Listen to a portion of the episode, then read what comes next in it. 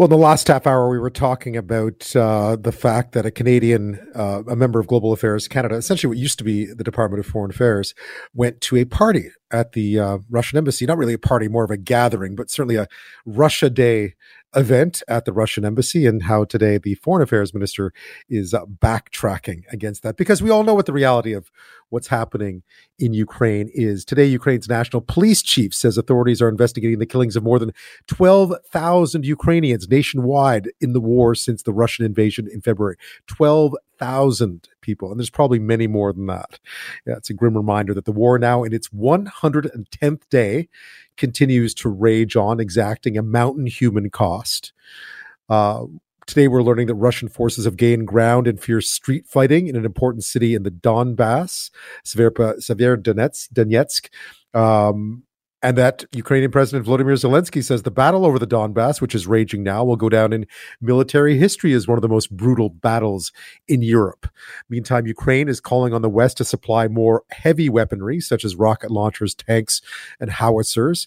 Uh, the request made publicly by a key presidential advisor on Twitter today, where he argued that Ukraine needs heavy weapons parity to defeat Russia and end the war. It's a message, along with others, that a Ukrainian MP is bringing to both Ottawa and Washington Washington this week. Joining me now from Ottawa is Yevheniya Kravchuk. She's a Ukrainian MP, deputy chair of the Servant of the People fraction in Parliament. That is President Volodymyr Zelensky's party. She's also a former journalist. Welcome to the show. Thank you for being here. Welcome to Canada. Thank you for inviting me. So tell me about the trip, uh, the, your your reasons for being here, and, and just what you hope to, what message you're bringing with you from from Kiev. Uh, I'm Ukrainian MP. I was elected by Ukrainian people, and obviously, my people are suffering right now, dying every day, struggling uh, to save independence of our state of Ukraine. So, um, you know, I cannot take a gun and fight, but I, I can have uh, my voice uh, in the countries who are our partners to urge them uh, to be um, uh, firm in their deeds to uh, help us to win this war. Uh, and, uh, you know, when I was uh, flying to Canada at the very same hours, Russians were bombing my hometown, which is in. Western Ukraine. It's a small town in Ternopil region. Uh, there is like no point of bombing. Uh, but, but, but still, the, the, the Russians just want to put the terror uh, to all of the regions of the country, not only where the front line is, to, to terrorize uh, the, the, whole population. And, you know, that's where my eight years old daughter lives. My parents live. Uh, I mean, my husband is in, in Kiev region because he's police officer and he's working there. He can't leave the region. Uh, and my daughter was, I'm sorry, it's, it's just a bit emotional and personal yes. to me. She, yeah, she was bathing she she she she was having a bath in the evening as like you know all kids do you know they have baths in the evening and then they heard the explosions uh, and she had uh, to take a towel and uh, a, a, jacket, uh, you know, on the bare uh, mm-hmm. body and go to the basement, you know, all wet because that's the, the, the only place where you can hide uh, if there is a missile attack. So mm-hmm. 22 people wounded, thank God, no uh, no death after this uh, um, uh, attack. A few um, uh, houses, like the residential buildings, are partly ruined. Mm. And uh, you know, among the people who were wounded at this missile attack, there was a 12 years old girl from Kharkiv who escaped, that's from eastern Ukraine, who escaped the missiles and, and the, uh, the, these MLRS Russian systems to western Ukraine, and then Russian missile hit her there. So uh, th- that's just the, the, the thing reminding that uh, the war is going on and it's 110 days. It's not over. People are dying every day. How has it been as a as both an MP and a mom? You have a daughter to talk to. I mean, I imagine parents right across the country are trying to have these conversations with their kids about about war, and they can't be easy conversations. Uh, you know, it, it is not easy. But uh, what do we teach our children? Like, what is like the basic uh, narrative that we say to our children?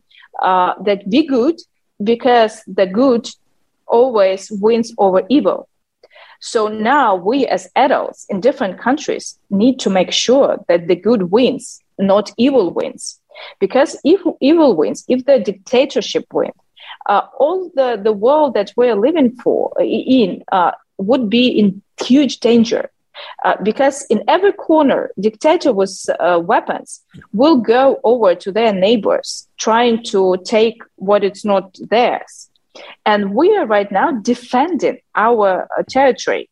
we're a peaceful nation. You know that Ukraine is the breadbasket not only of Europe but of the world. And also, Russians are trying to blackmail the whole world with food security shortage, shortage of of, of uh, food. Yeah, the exports for sure. Yes, and that's you know that's not a regional conflict. It's the conflict that will influence everyone if it's not stopped. And Putin can be stopped only by force. Are you getting I mean, clearly you've come to Canada with a message to deliver. What is that message? Are you getting the support that you need? Uh, first of all, we are thankful for the support that we already uh, received. Just a few days ago, $1 billion were transferred to the IMF from Canada, and it will go straight from IMF to Ukrainian budget. Uh, and we have the deficit of the budget like $5 billion uh, per month uh, and we're thankful for that. Also, uh, members of parliament, since our last visit in April, already voted for the budget and put uh, 500 million of dollars for the weapons for the military supplies. Now we need to make this happen. And we're, um, you know, we're being very vocal about it because our life and life of our children depends on how fast we can get the weapons. We understand that Canada doesn't have a lot of in the stocks, but you do have in the stocks the uh, LAVs, the light armored vehicles. Um, around, I was told, 40 of them can be shipped uh, to Ukraine, but there need to be a decision taken to do that. Uh, and also, uh, uh, the, you could buy weapons uh, uh, in in Europe. Uh, I mean, Great Britain is doing that, you know, collecting like funds for you know, for buying weapons and.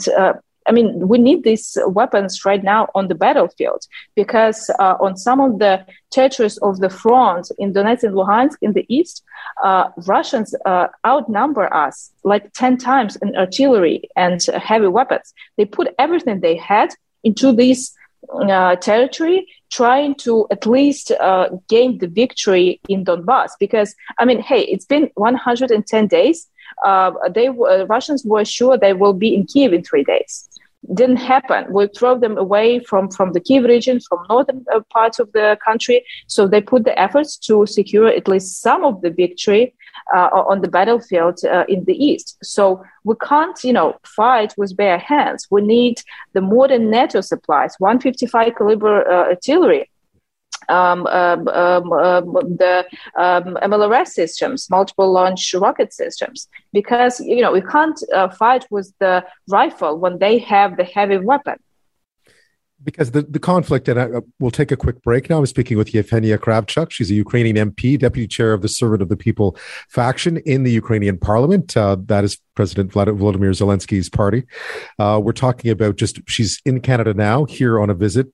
Uh, with a, I imagine a message that is similar to what she brought here in April, but has evolved as well, uh, because the war in Ukraine is evolving as well. Um, and we'll get to exactly uh, what is needed now in this cha- ever changing war after this.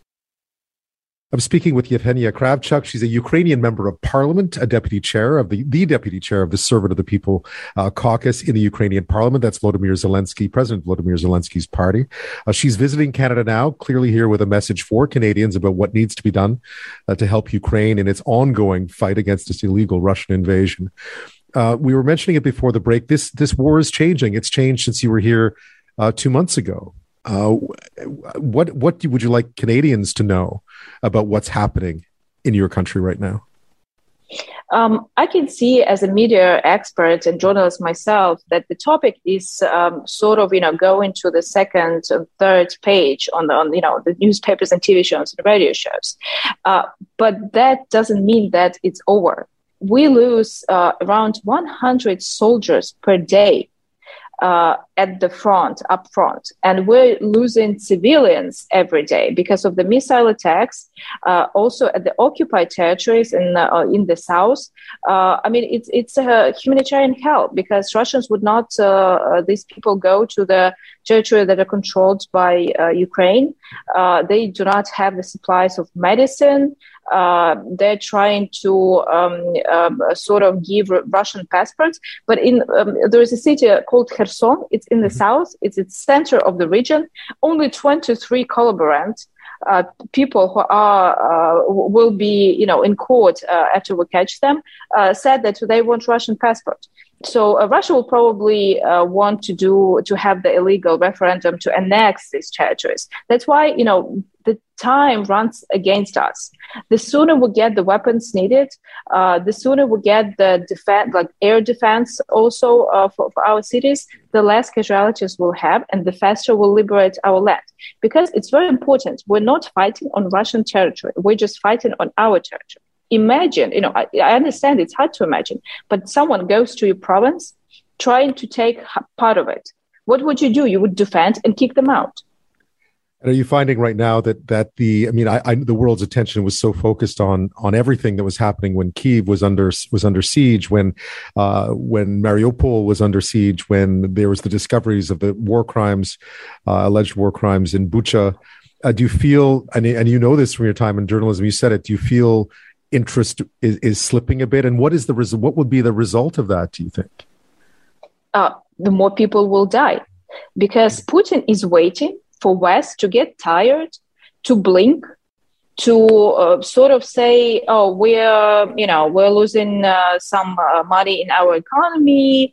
Uh, maybe we'll let's uh, forget about Ukraine. We'll close our eyes." But that just uh, you know brings us to the 18th century, basically, because if we are living, it was the security architecture that uh, the, the, the leaders of the countries after Second World War built, saying that there can't be, you know, uh, the countries cannot uh, have uh, uh, uh wars and not respecting the sovereignty. I mean, that's the borders of other countries. You can't just come and say that's ours because the whole world we live in will just be broken. It's the, the, the, when you think it's far away, it will affect anyway because the, the this food crisis it will be affecting the prices in uh, in every country. And Russia is blackmailing the whole world, blocking our ports not to uh, to uh, carry grain, corn, uh, sunflower oil from our country, and we'll have the harvest in a month and a half. Yeah, that t- will what rot in the fields time time is running short. It must be doing. I mean, not only is it a, is it a world crisis because of the food shortage, but also just an economic crisis. I mean, this is a clearly deliberate. Um, they're stealing grain too, I gather, from you. Yes, they are stealing and trying to uh, sell the stolen grain. And only Syria uh, agreed to take this, to buy this stolen grain. They tried to sell it to Egypt, but you know Egypt refused. So uh, th- they um, are using all of the instruments uh, that uh, you know that that's just like war crimes, and the evil cannot go unpunished because it will evolve Putin will not stop and Ukraine will, will go to other countries. So uh, it, it's just the matter of survival of the Western civilization right now. I know it looks, you know, very with uh, this uh, huge words, you know, democracy, but th- that's uh, uh, what's going on. We're not fighting the regional uh, conflict. We are fighting for the values everyone speaks and tweets and, and gives the speeches about, and th- we're dying for this so if I understand you correctly, right now the, the the major things you need is a not for the for your partners not to take their eyes off this conflict, and b you need more weapons because slowly but surely Russia is is pushing through those places like Severodonetsk and so on, so, um, in in in the Donbass. That there is in fact territory being taken right now, and if you can't fight back, uh, that's going to leave you in a difficult position when and if there are any ever any negotiations here. Uh, and about uh, you're totally right. About the negotiations, the real negotiations can start uh, when we have the good position on the battlefield. Because other than that, Russia will just say capitulate. You know, take uh, and take part uh, of the country with people uh, killing these people on, on these territories because right now, I mean, you mentioned Bucha, but in these southern regions, we know that people are being tortured, women are being raped, uh, uh, children are being stolen and, and sent to uh, Russian Siberia.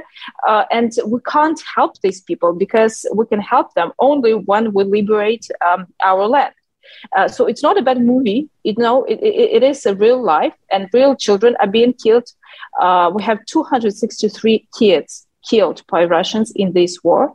Uh, and uh, I, am sorry to say, but probably there are much more, but we can't count how many kids were killed, for example, in Mariupol. Uh, because we can't, uh, you know, go there and, and, and count. Uh, so uh, it's uh, important to understand that the problem will not go away just because you forget about it. Uh, and uh, I mean, there are so many Canadians of Ukrainian heritage in uh, in this country. Uh, they they do feel this pain. But it doesn't matter, you know, your heritage of Ukrainian or Chinese or Indian. We are all humans and humans need to behave like humans, not uh, as as animals. And that's what Russians do; they behave like animals. And that is your message here: is is is really just looking to make sure that Canada's support doesn't waver. Uh, yes, and uh, it, it also the support needs to be fast. I mean, there is no time for bureaucracy because the, our life depends on the how uh, decisions are being made and how it's handled. Uh, because if it just be on the paper, and doesn't come to the ground, it doesn't change anything for us. Tatiana Kravchuk, good luck with your trip to Canada. I'm happy. I'm glad to hear that everyone in your family is, is okay back at home after what happened yesterday. And uh, thank you so much thank for you. your time. Thank you for your time tonight. Thank you so much.